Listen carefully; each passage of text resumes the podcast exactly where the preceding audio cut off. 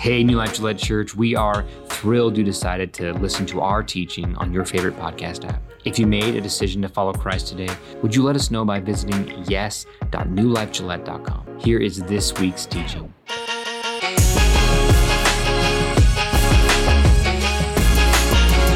Amen. Good morning. How was Thanksgiving? Did the tryptophan wear off? Are you still sleeping? Tryptophan isn't that stuff in turkey? Speaking of turkey, I made a uh, re- real. I had a revelation this week. We need a holiday for which the primary food is steak. I mean, turkey is probably like fifth or sixth in line of meats that I would choose. And it's got to be really good turkey before it even counts as meat. I don't know. Like, we need steak at a holiday. I don't know what it, what what holiday should we make our steak holiday? Every holiday? Okay, cool. Somebody said 4th of July. That makes sense. Yeah. Father's Day. That's a good one let's I, I vote Christmas because that's next. So Christmas. Hey, let me say welcome to those of you who are watching on church307.com.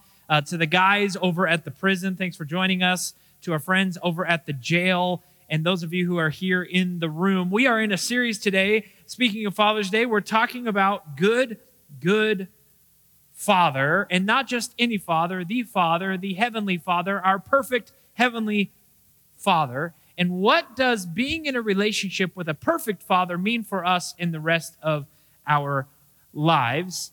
Today's message is going to be a little bit more heavy than what I would usually preach. And um, it's going to be more difficult for some than for others. So I wanted to start off with something a little more light-hearted. And I, I want to talk about today the great fathers of our day.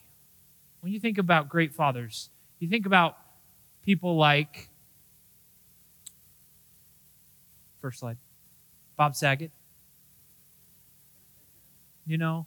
Okay, maybe not bad. Danny Tanner, right? The Full House, Bob Saget. Yeah, you're right. Bob Saget, stand up comedy. Bob Saget is filthy dirty. Okay, maybe he's not the best choice to go with. Let's talk about somebody else. Maybe somebody a little more wholesome, like Homer Simpson. Maybe. Is this how we should pattern our father, father and behavior? No, okay, maybe not, but at least he entertains us. What about Bill Cosby? Now that, you know, good dad. Too soon? Or uh, Walter White? Anyone? I mean, he did sacrifice for his kids, but uh, I don't know if it was, he did a good job. Okay, we, maybe we don't have a lot of great examples of fatherhood in celebrity culture, but you got to admit the last one, the greatest father of all, Darth Vader. I am your father. Now, the reality is our culture has a lack of evidence of good fathering quality fathering. A lot of what you see in our society as breakdowns, as problems, as issues in our society can be largely attributed to poor fathering. And the truth is, many of us in this room have experienced different father wounds. Now, on differing levels, some people have very deep wounds. They had very bad fathers that, that hurt them a lot. Other people, it was just kind of a accidental wound that fathers created in our lives. But all of us, in one way or another, have some kind of father wound, or other people call them daddy issues or father complex. There's different words for the results that we experience as a result of mistakes that our fathers made. And you may be sitting there thinking, well, this sermon does not apply to me because my dad was great. My dad was awesome, so it doesn't really apply to me. Well, I want to say three things to you. Number one, I don't think you fully understand how much your father's actions affected you in your life. And so we're going to talk a little bit about that. Number two, th- this sermon is really ultimately about forgiveness and how to forgive our fathers. And that is a message that all of us can uh, learn from. All of us have someone we need to forgive. And number three, your dad wasn't perfect. Like, He, he definitely was not perfect. So he caused some issues, some pain. And I think recognizing that pain or those wounds can help you heal from them and grow as a result of them. There's a, a psychologist who said our ability to sustain satisfying or committed relationships finds grat- find gratification in our work life, be effective parents, speak up and assert ourselves is usually largely dependent on the relationship we had and have with our fathers. All of life is impacted by our relationship with our earthly fathers. If you have an unhealthy relationship, or if you have a tendency to surround yourself with unhealthy people or people that hurt you, it might because you have not properly dealt with your father wounds. That's one of the issues that most people who have father wounds deal with unhealthy relationships in their lives. And the most important relationship of your life, your relationship with God, is the relationship that is most affected by your relationship with your earthly father. It is harder to have a healthy relationship with God if you had an unhealthy relationship with your dad. Last week we talked about how 25 only 25% of Christian children who go off and leave the home, only 25% of them stay faithful to the faith that their parents taught them.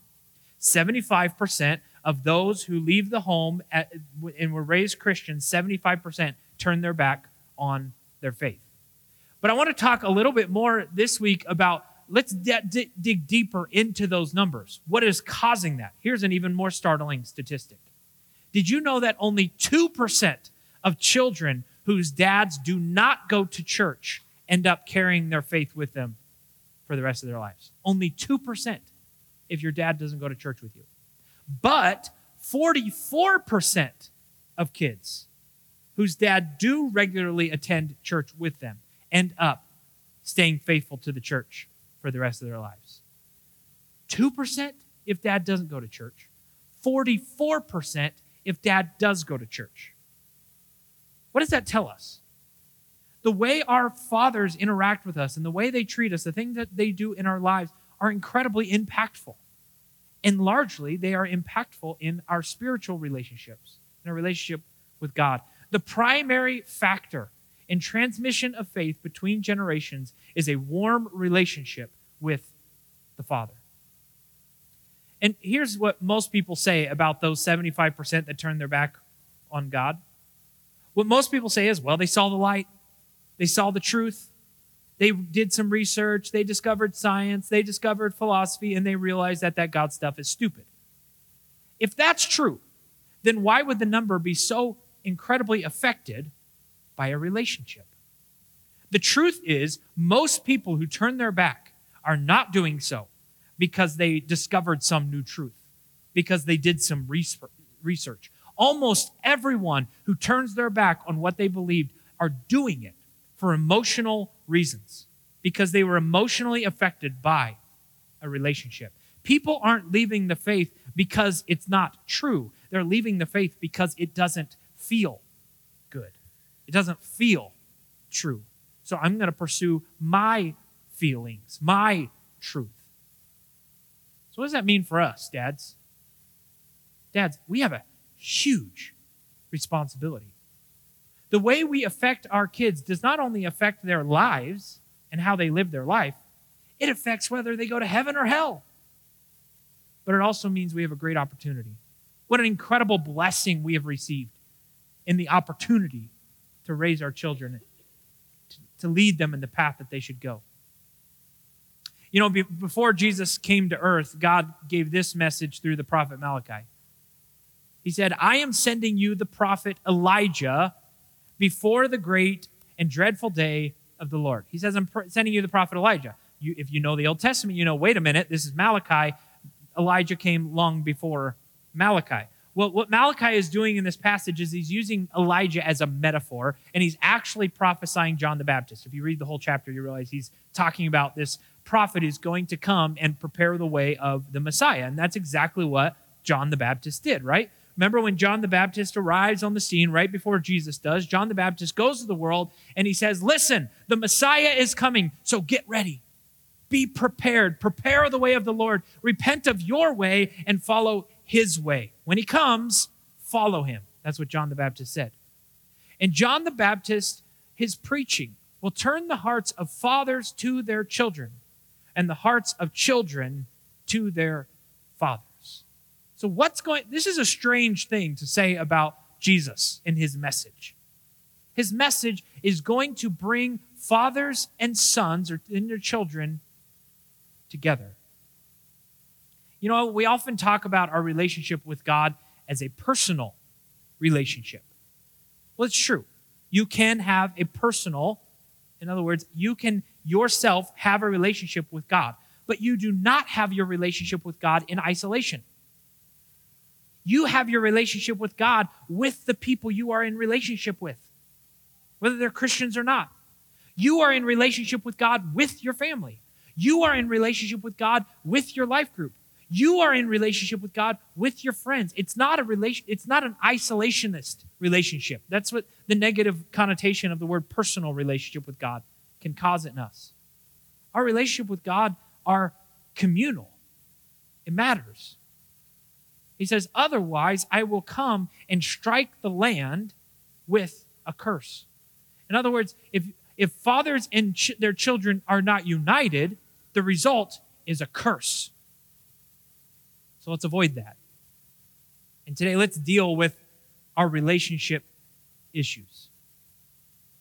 Nobody here had a perfect dad, so we will all have some kind of father wound. Some wounds are worse than others. But you cannot overcome or heal from a wound by ignoring it. You, have, you cannot overcome these issues in your path, past by trying to forget them. You've got to deal with them. So let's talk about the different kinds of wounds that we've experienced and the different kind of dads that have caused those wounds. And as I go through this list, think about your dad. Does your dad fall into at least partially one of these categories? The first kind of dad is the tyrannical dad. His kids are never good enough. They don't behave enough.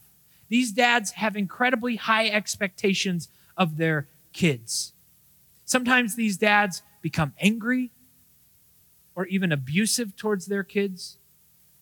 And in the beginning, they might have great goals, but it ends up being selfish. It ends up about trying to look good by showing how perfectly well behaved your kids are. They become super legalistic. And then there's the overbearing dad. The overbearing dad is always available. This is good about him.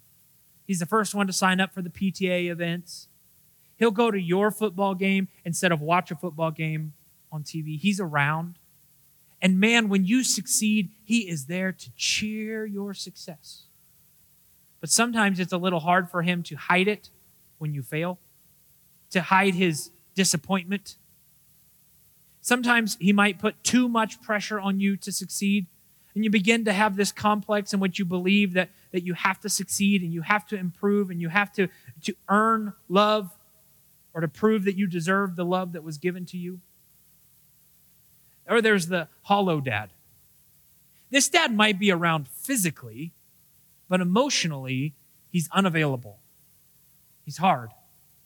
Maybe he's caught up in his work life or caught up in his hobby or some kind of entertainment. He's always looking at his phone. So he doesn't spend time, maybe he spends his time in the presence of his kids, but he doesn't spend time investing in his kids. Showing his children, teaching their, his children, passing off wisdom to his children.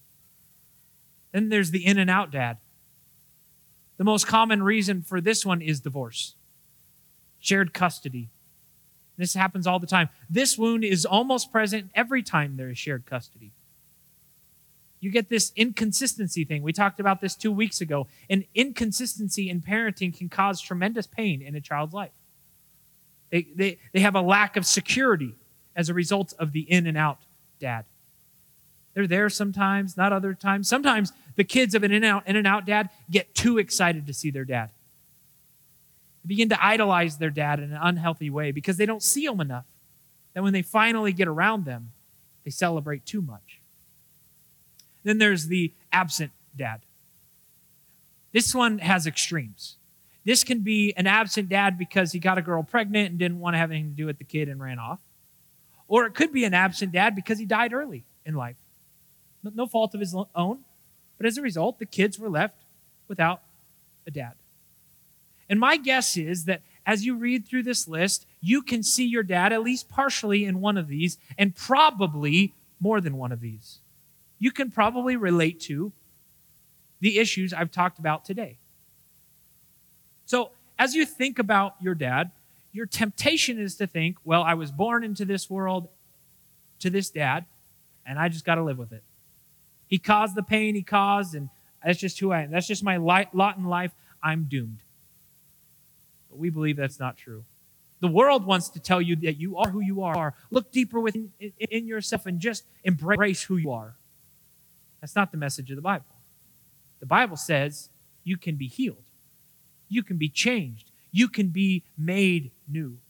And that's the promise of healing we're going to embrace today.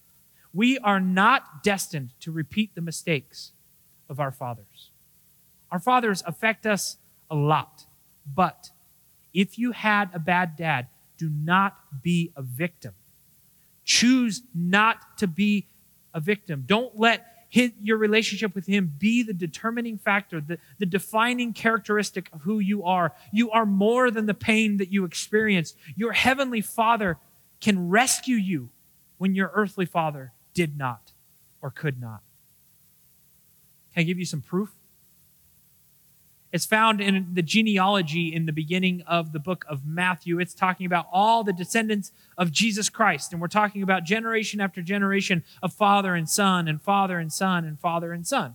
And as we're reading through this genealogy, something stood out to me one time when I was reading through it. And I read this, it's right in the middle.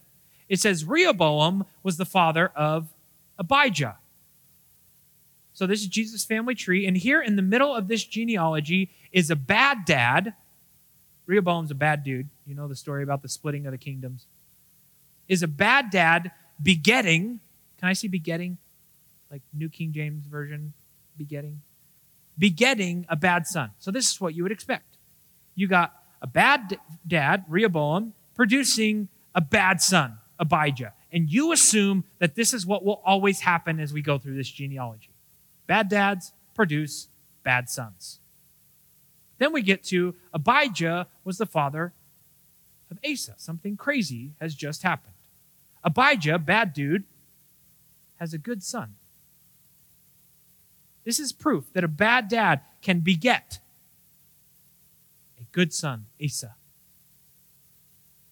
Asa's not perfect, but he's a good guy.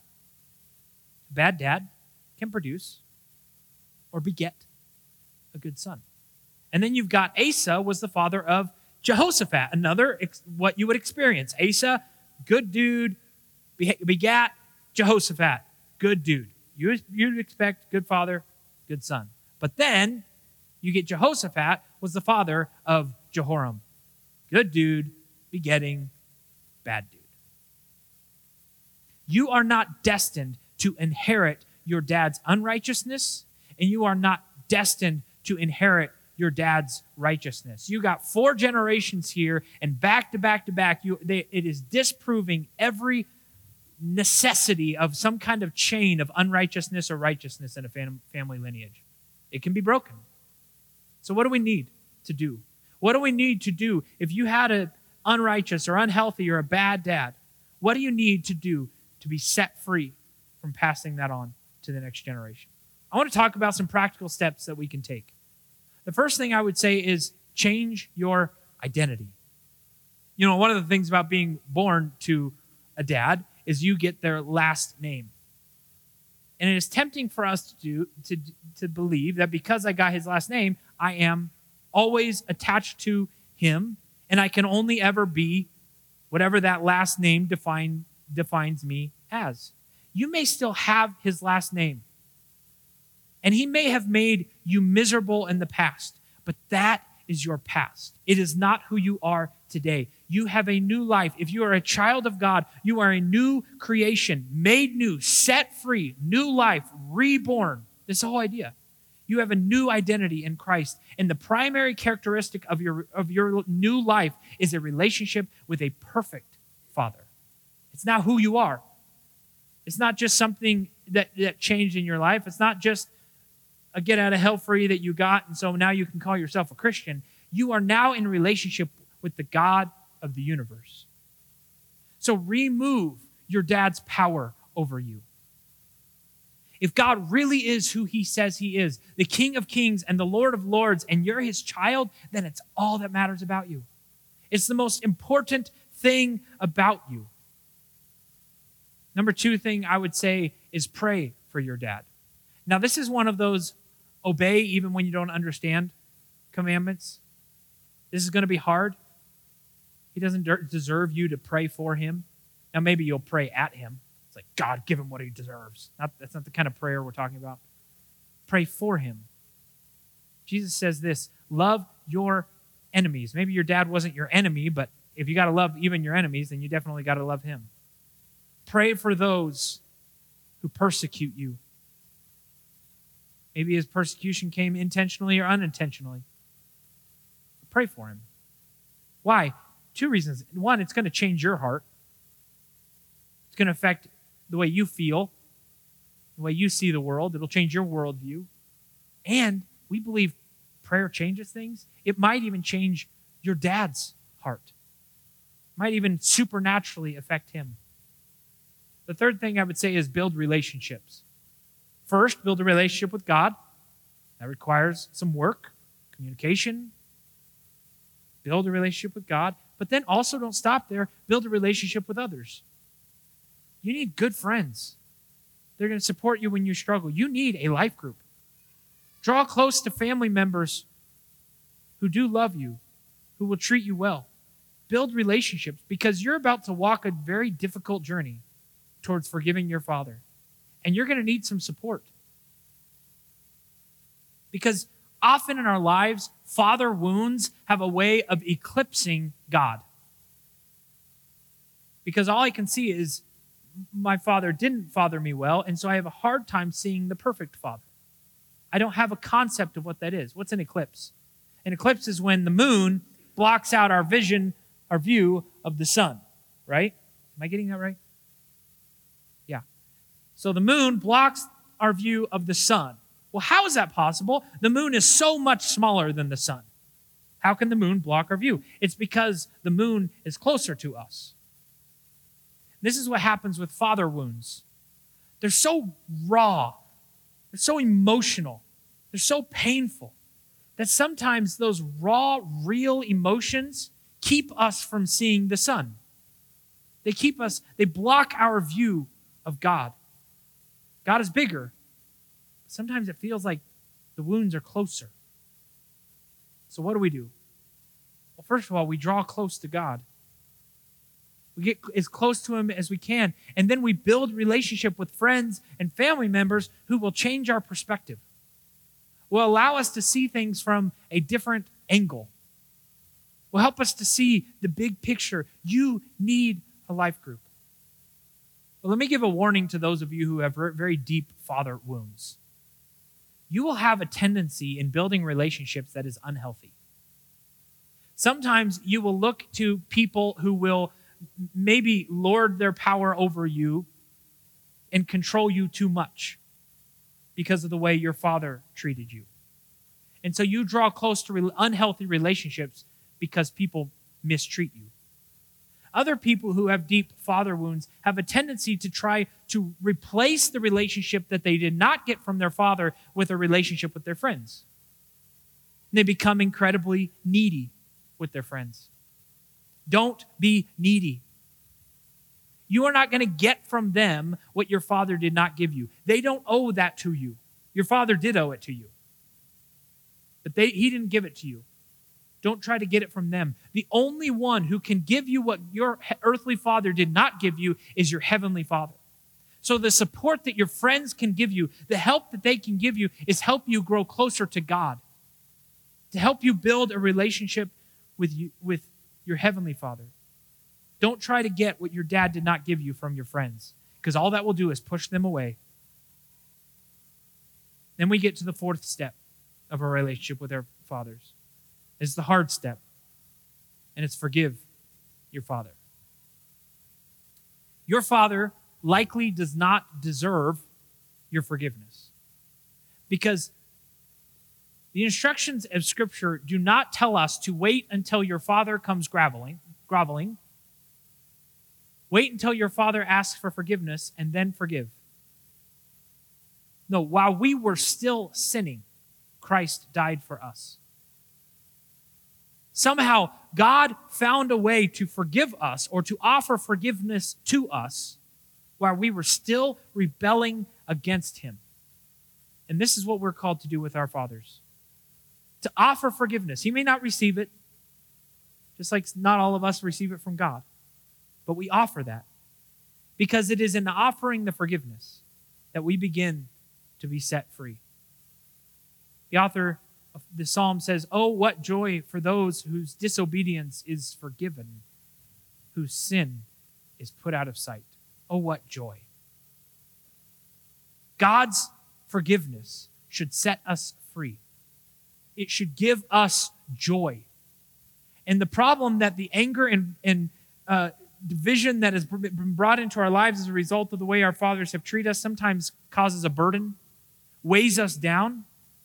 And we tend to put this burden on ourselves instead of fully experiencing the, the, the joy of following Christ's example and following Christ's instructions. And I do want to say this every time we talk about forgiveness, I need to say, I am not trying to pressure you into forgiveness. I'm not trying to guilt you into forgiveness.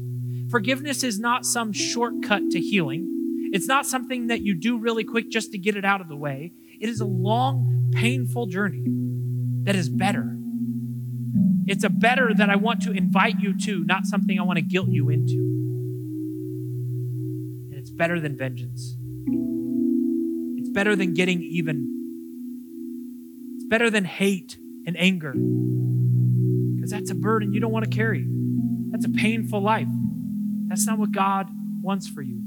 Vengeance is not freedom. You could get revenge and you will still feel the burden your hatred and your anger. Because when you choose vengeance, you are changing your chaining your future to the person that you hate so much. When you choose vengeance, you are actually chaining yourself to the future that you hate, that you dread. Forgiveness is the only way to actually be set free from the pain they caused. Now, I know it's one thing to know you should do it, it's a whole different thing to actually do it. So, how do you forgive? Well, it's a journey. Many of you likely, if, if you've dealt with deep father wounds, you probably need some counseling. You need somebody who will help you and walk through the process with you. The good thing is, we got a lot of good Christian counselors in Gillette now. So that may be a necessity for you. But here's one thing that I've learned has been very helpful for people through the years in learning how to forgive people, whether it's a father or whoever you need to forgive. I think you first have to seek to understand the person you need to forgive. Seek to understand your dad.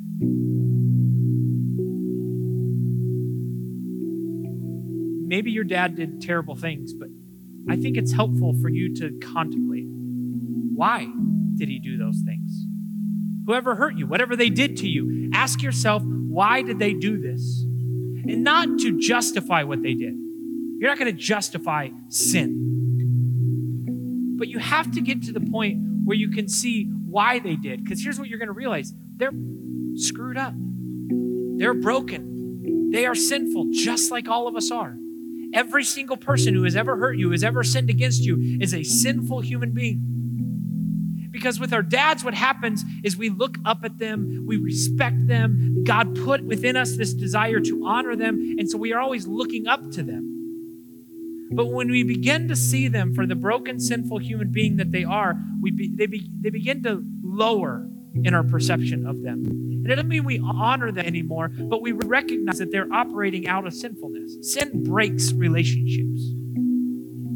And when you begin to see your dad or whoever hurt you as a sinful person, then you can almost get to the point where you can pity them. which I think is a helpful step. To, see them as not somebody who has power over you anymore, because they don't anymore. You are a new creation. You are a new person. You are now, now no longer just their child. You are now a child of the Heavenly Father, the perfect Heavenly Father. So you've removed their power over you. You've gotten to the point where you can pity them or see them as a, a sinful, broken human being. And I think now you're in a position to where you can finally forgive them. That doesn't mean all your emotions will change. Forgiveness is much more an action of faithfulness, of obedience, than it is about an emotional change. You forgive them. Many times you're going to have to forgive over and over and over again. You're going to have to do it out of obedience way before you feel a change. And you forgive. I'd like to conclude by reading a passage that Paul wrote to the church in Rome. This is Romans 12, 17 through 21. Never pay back evil with more evil do things in such a way that everyone can see you are honorable. Do all that you can to live in peace with everyone. Dear friends, never take revenge. Leave that to the righteous anger of God. For the scriptures say, I will take revenge. I will pay them back, says the Lord. Instead, if your enemies are hungry, feed them. If they are thirsty, give them something to drink. In doing this, you will heap burning coals of shame on their heads. Don't let evil conquer you, but conquer evil by doing good. Conquer evil by doing good. I think that is one of the most misunderstood ideas in the evangelical church. We think that we win battles with physical strength by outvoting people, by overpowering people, by outshouting people. But what are the fruit of the Spirit? Fruit of the Spirit means result of being in relationship with God. What are the results of being in relationship with God? It's listed for us. Here's the results love, joy, peace, patience. Does this list sound, sound or look a lot like how we are tempted to react to people that have hurt us, to fight back, to punch back, to get even. No, the fruit of the Spirit are love and joy and peace and patience and kindness and goodness and faithfulness and gentleness self control. Let that define us. Let that define how we react to those who hurt us how we love people who did not show love to us. Because that's who we're called to be. That is our new identity, it's who we are. So today we're going to sing a song about running to God when we are so tempted to fight those around us. Instead, we run to God, follow His instruction.